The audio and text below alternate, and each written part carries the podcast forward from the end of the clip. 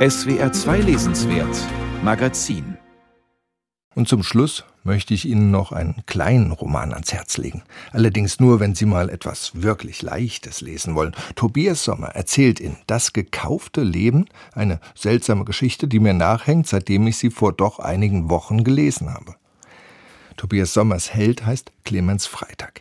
Er tut genau, was der Titel verspricht, er kauft sich ein Leben. Dieser Held hängt nämlich eh durch. Keine Frau, kein Haus, keine Kinder und dann sterben seine Eltern und er findet jemand, der auf Ebay seine Existenz verhökert. Komplett. Nicht nur das Haus, sondern auch Auto, Ausblick auf den See, Hobby, Beruf, Freunde. Nur die Frau ist nicht dabei. Der Held ersteigert es und gleitet in das fremde Leben in Ostdeutschland wie in einen ziemlich gut sitzenden Schuh.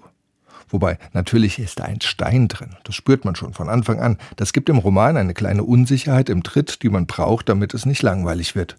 Und natürlich wird dieser Stein irgendwann ziemlich groß und dann greift zum Glück ein Krimi-Plot. Ja, man kann das Buch als Unterhaltungsliteratur abtun, weil es wirklich sehr straight erzählt ist. Aber die Geschichte ist toll. Ein wirkliches Leben gegen ein anderes wirkliches Leben einfach so auszutauschen. Nicht auf Facebook den Nutzernamen ändern oder so, nicht auf Reisen gehen und wen anders spielen, sondern einfach mit einem Schalter seine Biografie umlegen. Das ist eine schöne Idee, die Tobias Sommer sehr überzeugend ausarbeitet. Und dass der Held dann auch noch Clemens Freitag heißt und man dahinter dann die ganze Zeit Robinsons Diener mit assoziiert, der ja auch sein Leben verlassen hat, weil er von den eigenen Leuten hingerichtet werden sollte, das gibt dem Ganzen dann auch noch eine Nuance Literarizität obendrauf. Das Buch ist schlauer, als man es beim schnellen Verschlingen vermutet. Ich mag sowas. Tobias Sommers Roman Das gekaufte Leben ist bei DTV erschienen.